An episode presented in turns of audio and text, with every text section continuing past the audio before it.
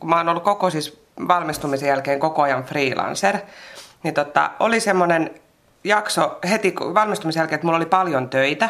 Ja sitten mä sanoin kaikille mun näyttelijäkollegoille, että mä en ymmärrä, miksi te määrittelette ittenne niin kuin sen mukaan, että kuinka paljon teillä on töitä ja mitä töitä ja just kuinka niin kuin, ikään kuin julkisesti arvokkaita ne on. Et mä määrittelen itteni niin kuin perheen ja ystävien kautta, että mä oon tämmöinen kodin ja kukkien ihminen, että mun identiteetti ei ole se, että mä oon näyttelijä.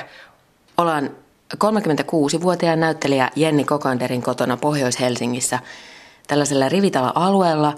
Ja Jennihän siis tunnetaan muun muassa putouksesta, elokuvasta Ainoat oikeat, Kuka kutsui Kokanderin TV-sarjasta ja paraikaa saat energiamentorina vuoden energiaperhekilpailussa. Jos et olisi näyttelijä, niin mitä veikkaat, miten sä esittelisit nyt itsesi? Jos mä en olisi näyttelijä, oon mä näyttelijä tai en, niin mä esittelen itseni niin, että mä oon tämmönen lähiömutsi. Että mulla on kaksi lasta ja hyvä mies ja tämmönen aika perusperheelämä. Meillä on edessä tässä viisi valokuvaa. Se kuudes on ottamatta. Joo. Ja nyt käydään näitä kuvia läpi. Joo, tässä ensimmäisessä kuvassa on siis Eino, joka on mun isäni isä, jota en ole koskaan tavannut, koska hän kuoli mun isäni ollessa yhdeksänvuotias. Mutta ollut jotenkin hyvin voimakkaasti mun elämässä läsnä ihan lapsesta asti, että se klassikko, että, että vanhemmat selittää kuolemaa lapselle niin, että ne on niitä tuikkivia tähtiä taivaalla, jotka vilkuttaa.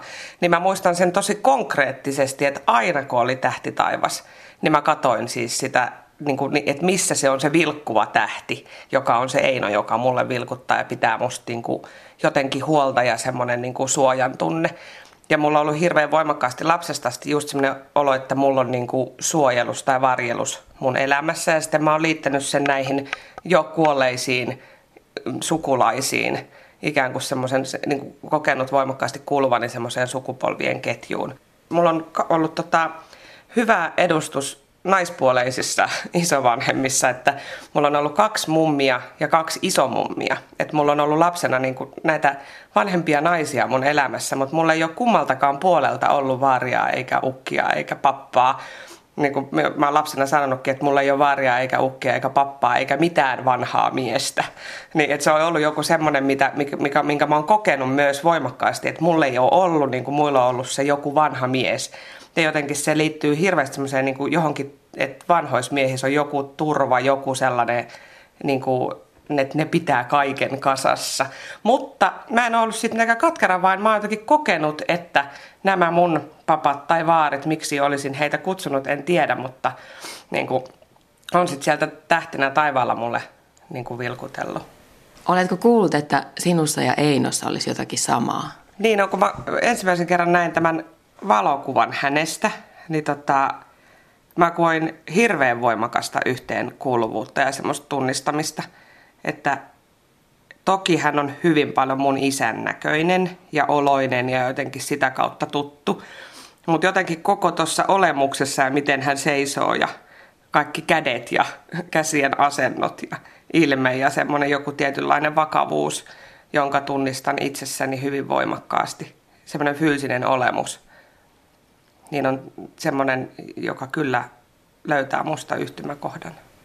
No tästä päästään, kun puhuit näistä su- sukupolven ketjusta, niin kun Eino on jättänyt oman perintönsä tietysti isällesi, niin miten sun vanhemmat on? Jos pitäisi sanoa yksi asia, mitä sä oot niin kuin saanut sun lapsuuden kodista, niin mikä on se tärkein asia? No musta on semmoinen ylipäätänsä hyväksyvä ilmapiiri että mä oon monesti sanonut sitä, että, että se asia, mistä mä oon kiitollinen mun omille vanhemmille, on ollut se, että mä oon saanut olla just sellainen kuin mä oon. Ja niin kuin kasvaa just sellaiseksi, että, että mä oon lapsesta asti ollut ehkä vähän erikoinen tai semmoinen, että en ole mennyt sen niin kuin kaavan mukaan. En ole ehkä ollut ihan kaikista helpoin lapsi, että ensin mä oon ollut tosi ujo ja arka, että mä oon joutunut hirveästi tsemppaamaan, että, että mä oon saanut itteni auki ja sitten kun mulla on tullut murrosikä, niin mä oon ollut ihan dikki niin silti niin kuin, mua ei ole niin kuin, poistettu elämästä. Että vaikka mä oon, mun kaikki niin kuin, tavallaan kehitysvaiheet on ollut hirveän äärimmäisiä. Ja sitten se semmoinen niin kuin, luovuuden löytäminen on, ei ole niin kuin, tapahtunut sille ihan kivuttomasti. Että koulu ei ollut mulle helppoa, että, mä en ollut mitenkään sille kympin tyttö, ihan päinvastoin. Niin jotenkin se, että, että aina on niin kuin jotenkin uskottu siihen, että mussa on jotain jossain, kun annetaan, niin kuin tsempataan ja hyväksytään ja pidetään niin kuin huolta. Tietysti on ollut myös rajatkin, mutta että, että ne rajat ei ollut sellaiset kahlitsevat. Sun äh, vanhemmat on tai oli mm. hyvin vasemmistolaisia, mm. mutta ilmeisesti sitä aatetta ei niin työnnetty eteenpäin teille lapsille. Sulla on kaksi vanhempaa niin. veljeä myös. No mun mielestä ei, ei sellaisella tavalla just, että ei olisi saanut itse valita. Joo, mä itsekin äitinä pidän hirveän tärkeänä semmoista niin kuin eettistä kasvatusta. Että mulla on todella tärkeitä ne sellaiset asiat, että mun lapsista kasvaa niin kuin oikeudenmukaisia ja niin kuin tiedostavia aikuisia ihmisiä joskus. Tai ihmisiä. He ovat ihmisiä nytkin, mutta, mutta niin, jotenkin, että se, on, se on ehkä se, mitä sieltä kodista on niin kuin saanut sen sellaisen, että, että mulle itselleni on niin kuin jotenkin itsestään selviä semmoiset pasifismin ja tavallaan, että elämme globaalissa maailmassa, niin ne ajatukset on kyllä tullut sieltä koti, kotota, mutta ehkä mun vanhemmat on osannut tehdä jotain oikein, koska mulle ei ole semmoista oloa, että niitä olisi tyrkytetty yhtään, niitä arvoja. Näyttelijä Jenni Kokander, sä oot 36-vuotias. Mm. Harvemmin kuulee tuon ikäisen mm. puhuvan sukupolvien ketjusta. Niin kuin, sulle se ilmeisesti tämä perhe ja mitä taustalla mm. ja juuret on ilmeisen tärkeitä. On hirmu tärkeitä. Mä jotenkin ajattelen, että mun on helpompi tässä kaiken tämän kaauksen ja mediasta tulevan kaiken semmoisen hötön keskellä, niin löytää itteni ja määritellä itteni, kun mulla on tuommoinen maadottava asia kuin sukupolvien ketju, mihin mä kuulun, että mä kuulun johonkin, kun sitten se ajatus maailmasta on se, että me kaikki, meidän kaikkien pitäisi kuulua tavallaan samaan, että mehän ollaan kaikki toistemme sukulaisia. Että sitten se isompi ajatushan pitäisi olla juuri se, että jokainen ihminen on yhtä tärkeä ja kuuluu siihen samaan ketjuun. Liittyykö tuo myös julkisuuteen, mitä on tullut niin kuin aika nopeasti tosi paljon, niin, koska sehän voi alkaa myös määritellä sua, se julkisuus ja se julkisuuskuva. Niin, ehkä se, ehkä se on noin. Mä oon hirveän vähän miettinyt sitä julkisuutta, tai kun se on jotenkin, mä ajattelen, että se on sellainen olosuhde, missä mä elän. Että se ei niinku liity muhun tai mun elämään niinku mitenkään, tai mun persoonaa, että se on vaan se olosuhde, missä mä nyt elän. Että just esimerkiksi tämä sukupolvien ketju tai mun perhe tai sellaiset asiat, jotka on niin kuin minä, jotka määrittelee minua, niin määrittelee minua, ei julkisuus.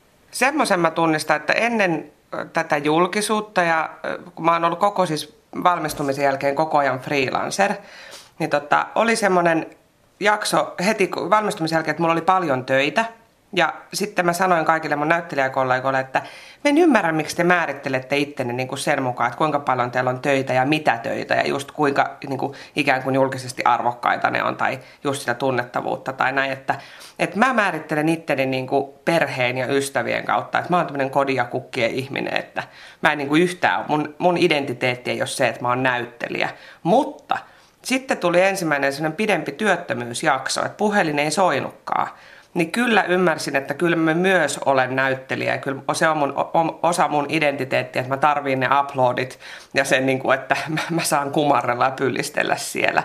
Ja että mua niin kuin rakastetaan ja ihaillaan. Että kyllä se oli niin kuin hyvä myös oivaltaa se, että kyllä mäkin olen niin kuin välillä semmoinen omassa napanöydessä pyörivä narsisti, että, että kyllä sekin puoli löytyy tämä iso julkisuus, mikä liittyy tietysti putoukseen ja muutenkin tuohon telkkarissa keikoilemiseen, niin, niin se on taas niin iso semmoinen määrittelemätön reunoiltaan niin kuin, vähän niin kuin avaruus, että se ei, sitä ei, se, se ei ole niin kuin hallinnassa tai se on, se on niin kuin kaikki ihmiset. Tavallaan että se, ja kaikki asiat ja tunnelmat ja kaikki, se, siihen liittyy tämä iso somemaailma ja kaikki sellainen, mitä ei pysty yhtään hallitsemaan, niin ehkä se on jotain itsensä suojelemista, että mä oon jotenkin niin kuin sen feidannut niin kuin pois, että mä en halua ajatella sitä. Totta kai se sieltä aina välillä pyrkii läpi. Ja toihan ulottuu toi tommonen, mä voin sanoa mitä tahansa, kestä tahansa, mistä tahansa somessa, niin kuin siis hyvin laajasti monenlaisiin niin, aiheisiin. Kyllä, kyllä mä ajattelen, että omalta kohdalta niin mä voin tehdä niin, että mä en osallistu siihen. Että mä en osallistu myöskään siihen provosointiin. Mä en nyt tarkoita sitä, että pitäisi olla hiljaa, ettei vaan kukaan suutu, mutta sitä sellaista, että vastata niin kuin vihaan vihalla.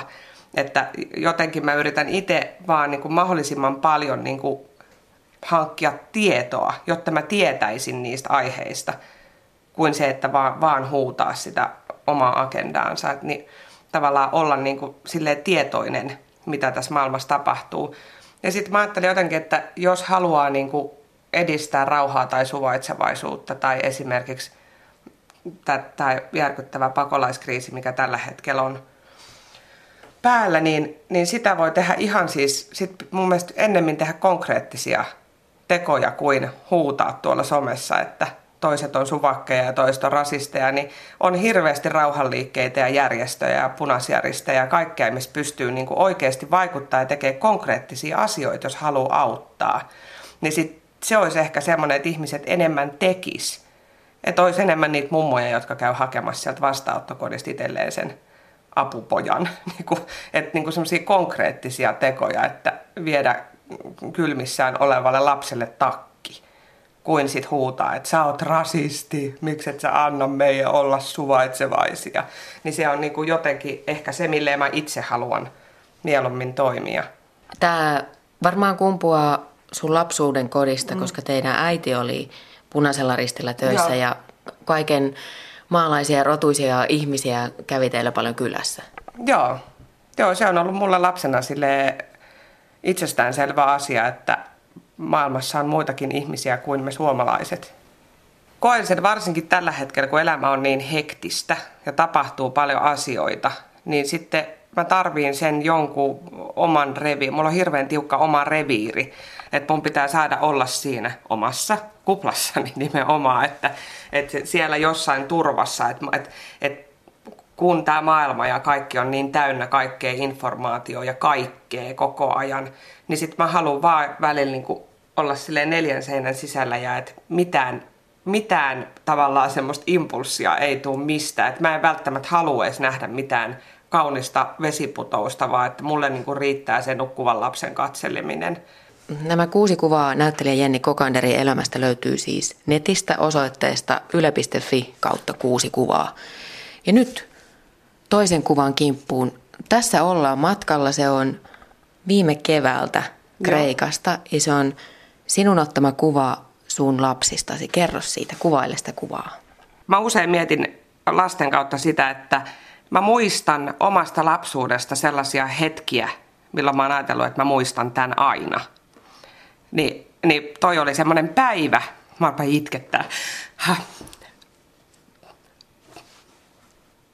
Niin, niin toi oli semmoinen päivä, mistä mä ajattelin, että tämän mun lapset muistaa aina. Ja siinä ei ollut mitään erikoista. Me oltiin siis Kreikassa lomalla ja me oltiin käyty kaiken maailman niin kuin trampoliinipuistoissa ja eläinpuistoissa kaikkea semmoista, niin kuin, mitä lapset haluavat tehdä. Mutta sitten tämä oli vaan sellainen yksi autoreissu, jolloin löysimme niin kuin maailman kauneimman hiekkarannan. Ja sitten se oli jotenkin ihanaa, kun lapset sille selvästi pysähtyi siihen, että – että Saimakin vaan niin kuin tässä kuvassa, niin se vaan katsoi sinne merelle. Niin se oli jotenkin itselle silleen, mä katsoin niitä vaan kaukaa, mä en mennyt siihen niin kuin lähelle ollenkaan, vaan niin kuin tavallaan katsoin sitä, että nyt niille tapahtuu jotain. Että ne niin kuin näkee juuri sitä tavallaan, mitä mä ajattelen, että, että mun ei tarvii välttämättä matkustaa koko ajan ja nähdä Niagaran putouksia, kun ne voi olla niin kuin se ensimmäinen kerta, kun sä näet niin kuin ison meren, niin se voi olla niin kuin tosi iso juttu. Mä niin kuin koin sen, että se oli Saimalle iso juttu ja Vilholle maailman suurin hiekkalaatikko. Se teki muhun vaikutuksen, niiden kokemuksen, ikään kuin ulkoa katsominen. Ja se on musta yksi vanhe, vanhemmuuden hienoimpia asioita on just se, että, että saa niin kuin omien lasten kautta nähdä, kun niille tapahtuu asioita – hyvässä ja pahassa. Lapsen pettymyksen sietäminen on taas yksi mun niin kuin, suurimpia heikkouksia, mitä mä en kestä yhtään. Et mä haluaisin, että ne sais kaiken, että ne voittais idolsin. Et mä, en, niin kuin, mä, en, mä en kestä sitä niin kuin lasten pettymystä. Se on mulle, se on mulle semmoinen, missä mun täytyy niin kuin tehdä töitä, koska se on ihan normaali asia. Elämä on täynnä pettymyksiä ja niitä pitää oppia sietämään. Mitä sulla itselle, Jenni Kokander, on sellaisia hetkiä, jotka sä muistat aina lapsuudesta? Mulla on esimerkiksi hyvin voimakas suhde siis rautateihin, mikä ehkä liittyy siihen, että mun isä on ollut vaihdemies. Hän on sitten 30-vuotiaana mennyt kuvataidekouluun ja niin kuin tavallaan sen luovan persoonansa päästänyt valloilleen, mutta on ollut siis tehnyt pitkän uran valtion rautateillä. Niin sitten junat ja rautatiet on ollut mulle jotenkin sellainen tosi voimakas kokemus, että mä muistan tosi monta sellaista isän kanssa, että, että ollaan junassa ja mä vaan istun ja katon ulos ikkunasta ja sitten kuuluu se ta- tasainen se kolonk, kolonk, kolonk, kolonk.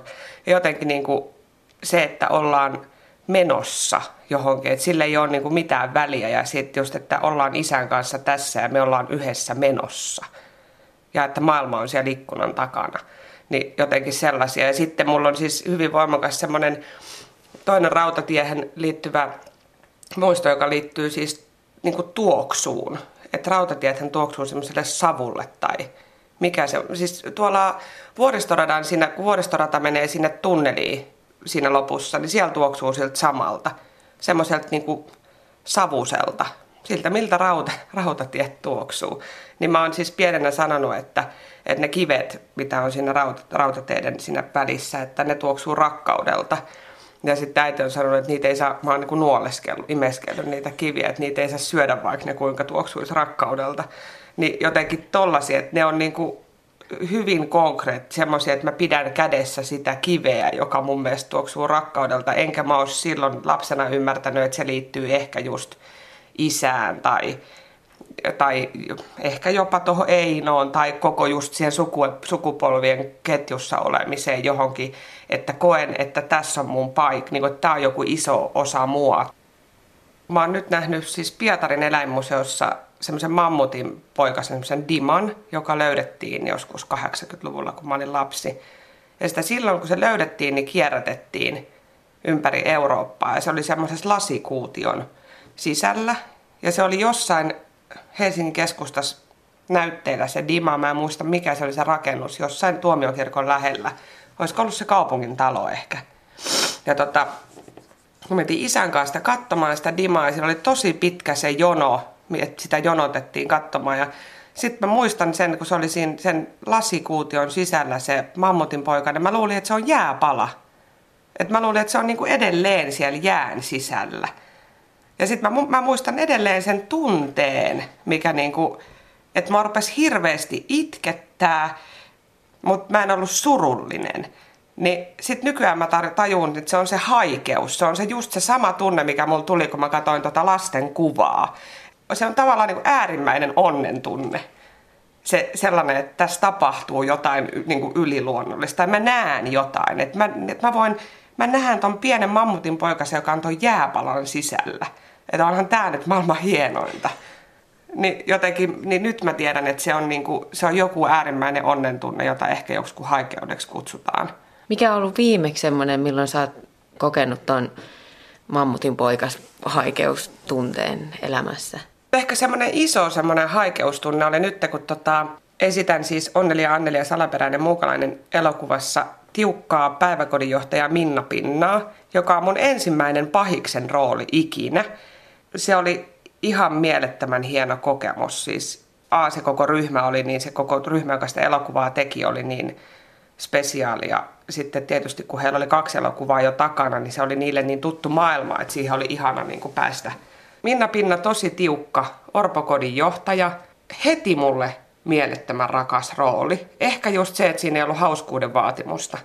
Et kun mä oon tehnyt niin paljon komediaa nyt, niin sitten oli jotenkin niinku ihana asettua sellaiseen rooliin, missä ei, kukaan ei vaadi, että naurata mua. Mutta siitä tuli kyllä tietysti se on musta se komedia jossain sisällä, niin siihen tuli paljon ehkä tahatontakin komediaa ja toki siihen on myös kirjoitettu sitä ehkä se semmoinen onnen tai se haikeuskokemus oli, mulla oli ollut vika kuvauspäivä Ja tulin kotiin ja olin ihan tosi väsynyt. Mä olin tehnyt viisi viikkoa töitä silleen, että mä tein kesäteatteria leffaa yhtä aikaa.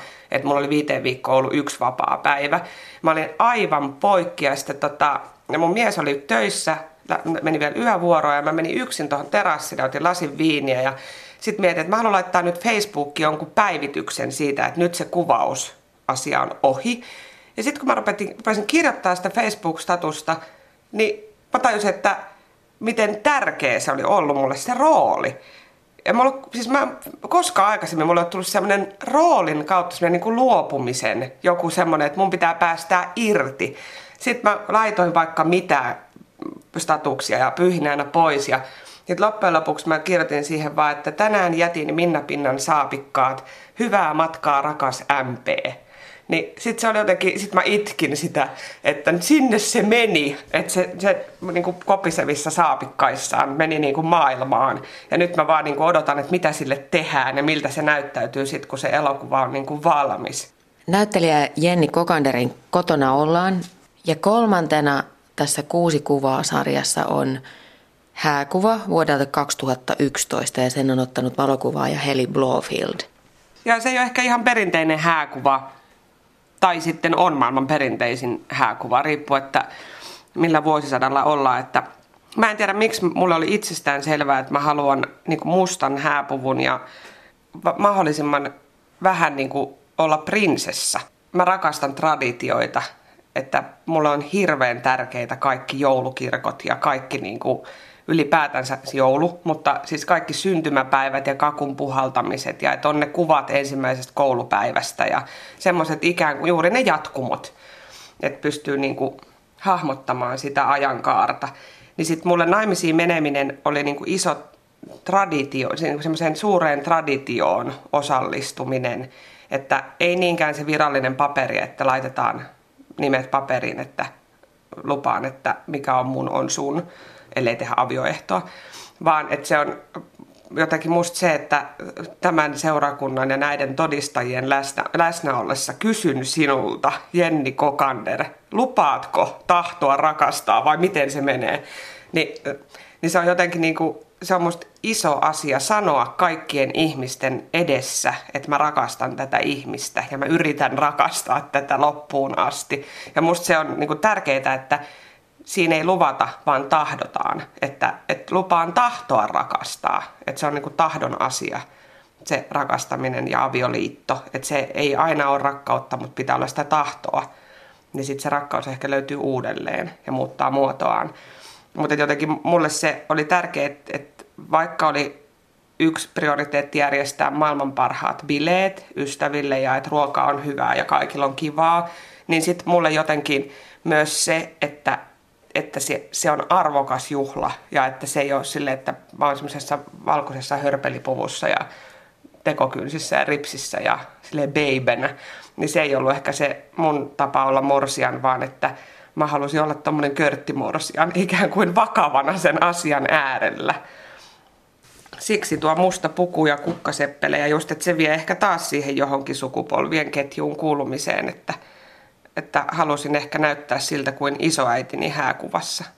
Jukka on selkeästi tärkeä ihminen elämässäsi mm. ja te tapasitte ensimmäistä kertaa Tavastialla järjestetyssä tapahtumassa. Joo. Tiesitkö jo, että se on se oikea silloin? Tiesin heti, ihan heti. Mutta mut sitä, mistä mä tiesin, niin sitähän mä en voi tietää. Että ne on taas sellaisia asioita, että ei, tai ainakaan mun aivokapasiteetti riitä niitä määrittelemään.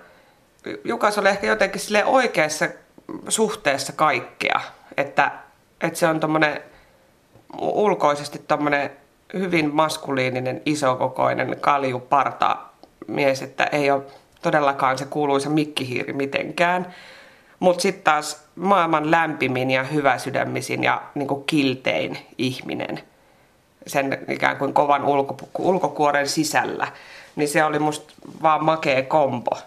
Ja hän on vielä terapeutti. Niin, kyllä sekin vielä, mutta sitä ei katsota plussaksi parisuhteessa.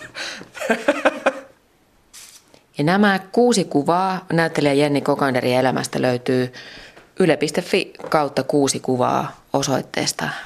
Seuraavaksi upea lähikuva pionista viime kesältä?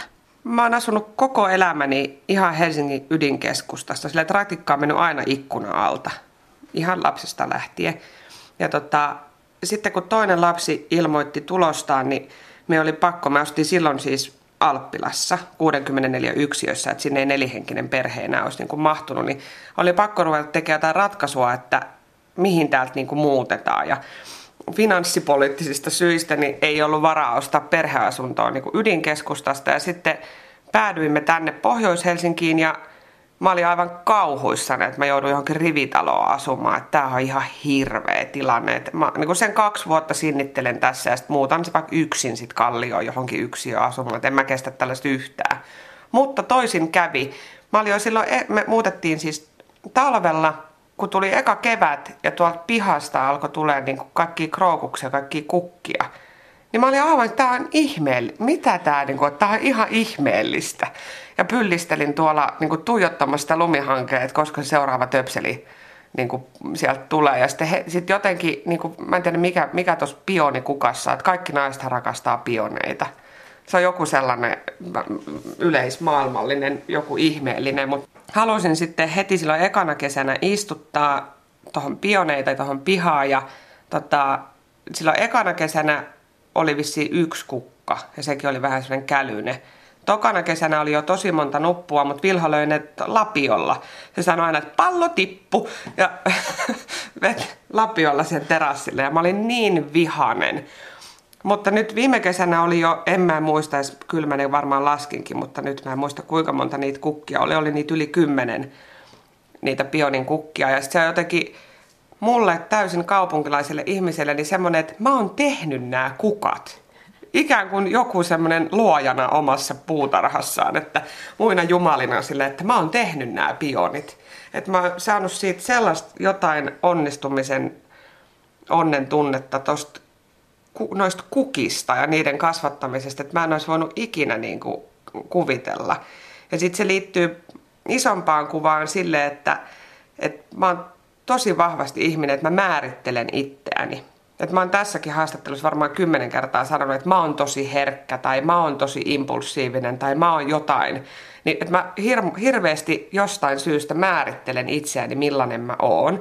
Niin mä olin muun muassa määritellyt itseni niin, että mä oon kaupunkilainen ja mua ei kiinnosta mitkään niin tämmöiset kasvun ihmeet. Että mä oon lähinnä vaivaantunut, kun mulle on puhuttu jostain viljapellon kauneudesta.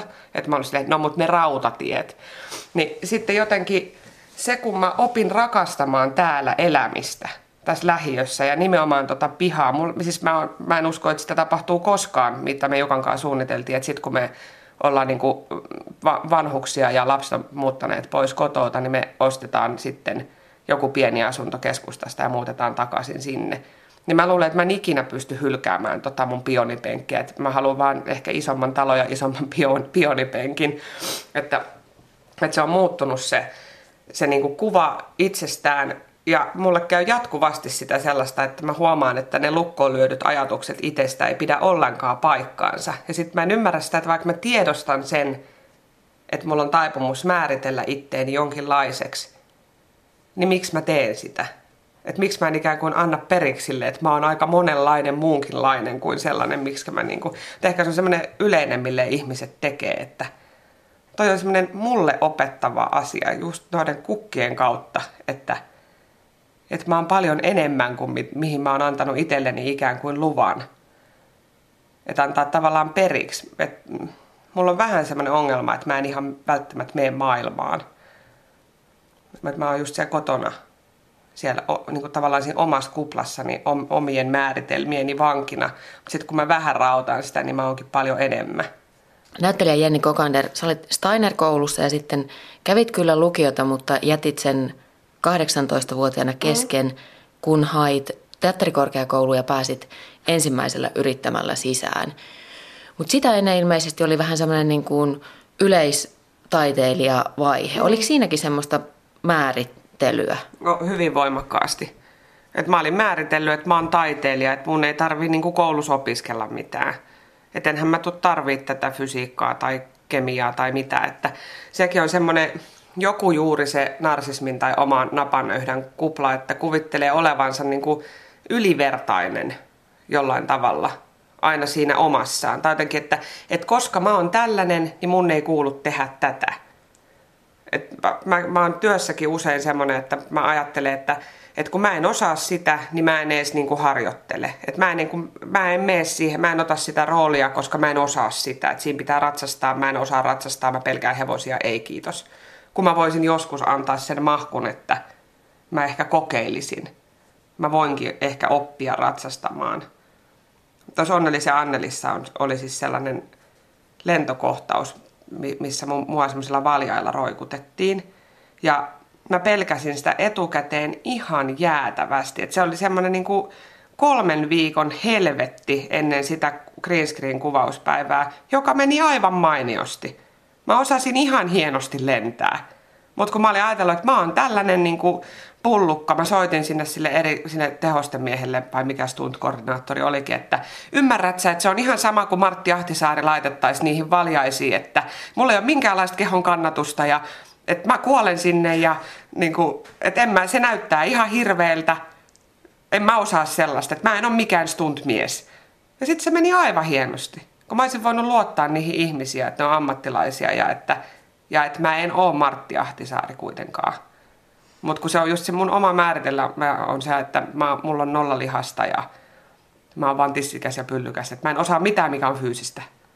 Koska sä oot viimeksi mennyt samalla tavalla kuin tuossa kohtauksessa, niin oman mukavuusalueen ulkopuolelle ja niin. voittanut sille jotakin.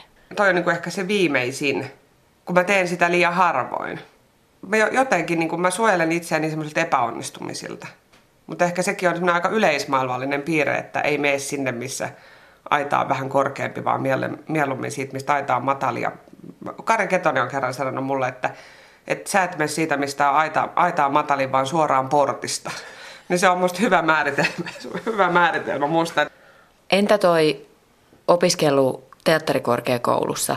Lisäisikö se sitä sun niin kuin, omaa määrittelyä? Niin, ehkä mä siellä olin määritellyt itteni niin, että mä oon tällainen runotyttö, renesanssitaiteilija, että mä oon niin kuin kaikilla aloilla hyvä. Että mä ymmärrän tätä kuvataide ja lyriikkaa ja niin kuin että mä, mä oon se ainoa meistä, joka oikeasti lukee romaaneja. Niin, ja jotenkin määrittelin, että muut on semmoisia tolliskon näyttelijöitä, että ne vaan verkkareissa tuolla punnertaa ja mä oon se niin kuin oikea taiteilija. Ja kuvittelin olevani siis suuri draamanäyttelijä. Että sit ammatti on tuonut vähän to- toisenlaiset roolit, mutta, mutta et juuri se on ollut se, että mä oon määritellyt itseni.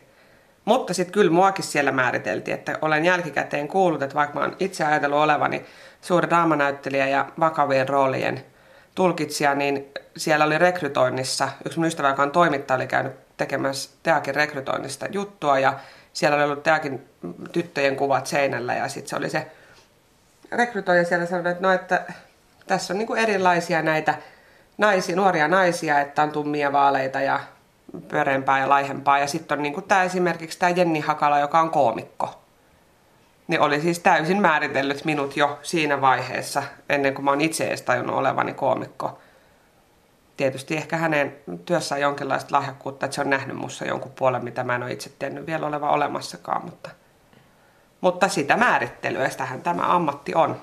Jenni Kokanderin viidentenä kuvana on mitä ilmeisemmin, no kerro, kerro sinä.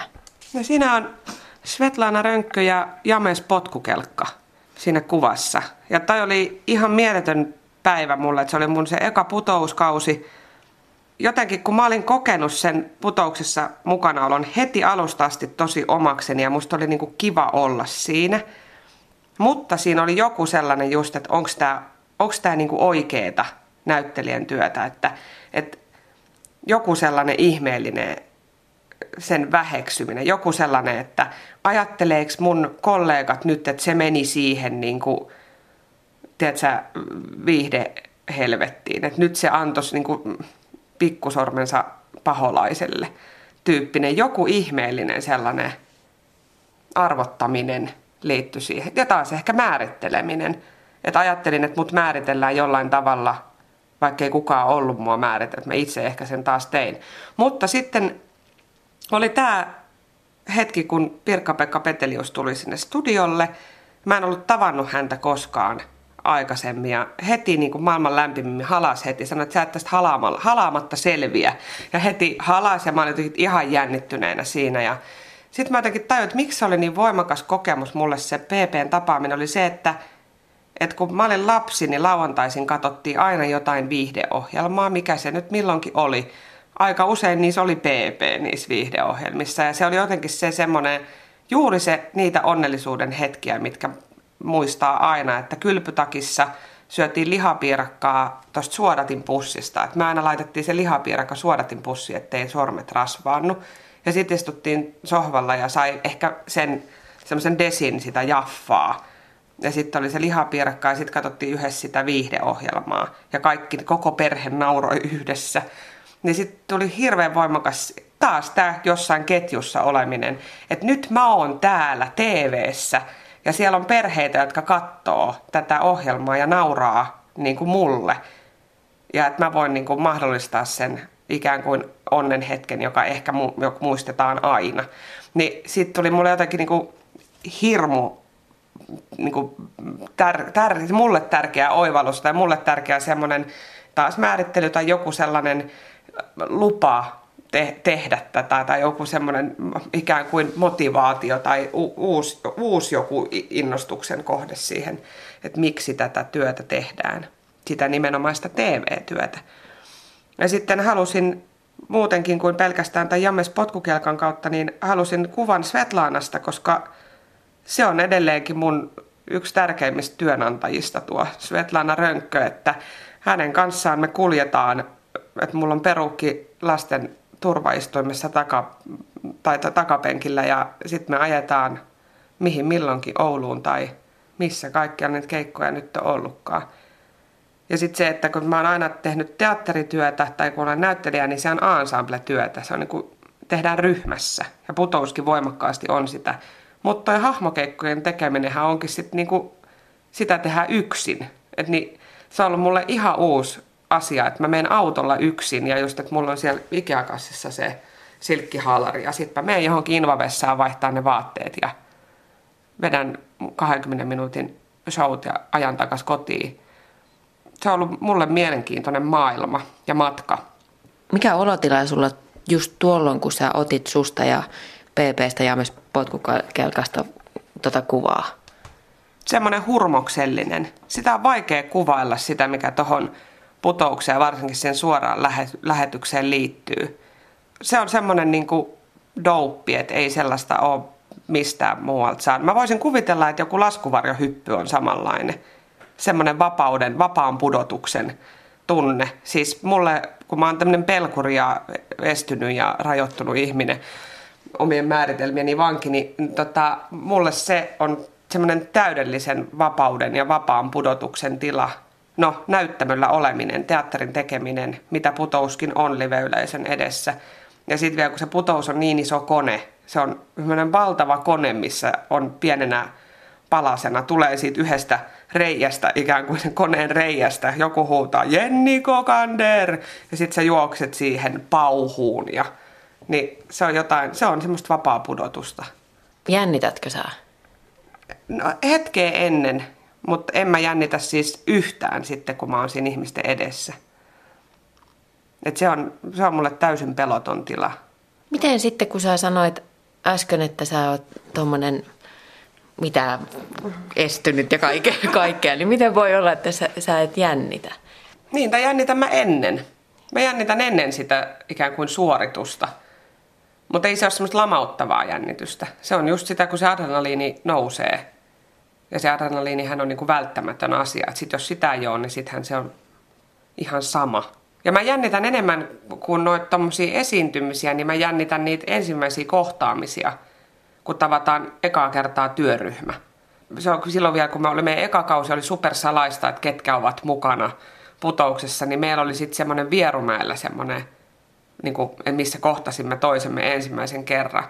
Ja mä oikeasti ihan niin, kuin niin peloissani, niin peura-ajovaloissa, että ei mitään järkeä siinä, että mun piti nähdä ne, että ketkä munkaan niin kuin sinne sotaan lähtee. Se oli ihan hirveä. Se, se pelko ja jännitys oli niin kuin kamalaa.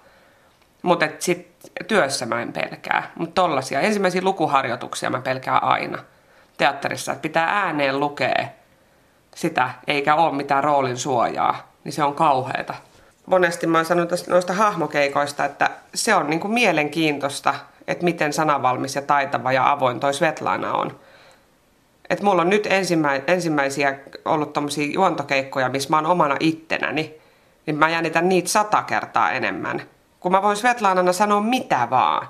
Ja tavallaan vähän niin kuin, mä tuun itse niin kuin jälkijunassa, että mä katson vähän ulkopuolelta, oho, ai tolleen se ratkaisi tämän tilanteen.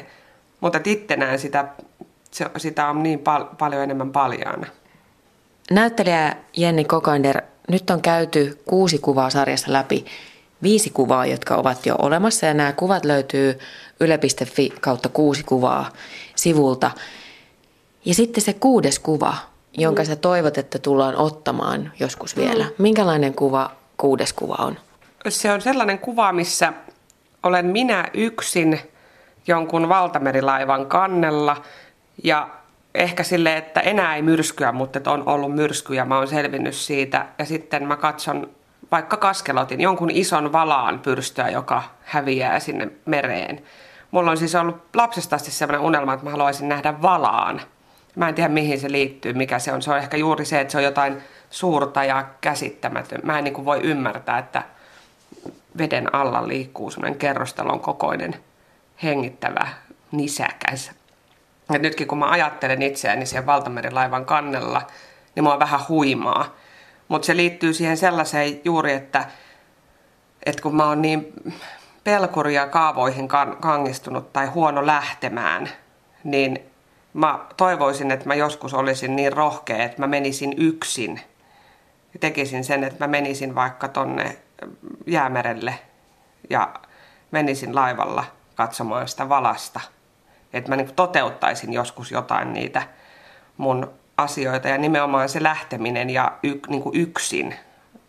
Ja mä pelkään siis lentokonetta ja mä pelkään laivoja ihan hulluuteen asti, kun niistä ei pääse pois. Ja mä pelkään myrskyä, kun mä en pysty hallitsemaan sitä.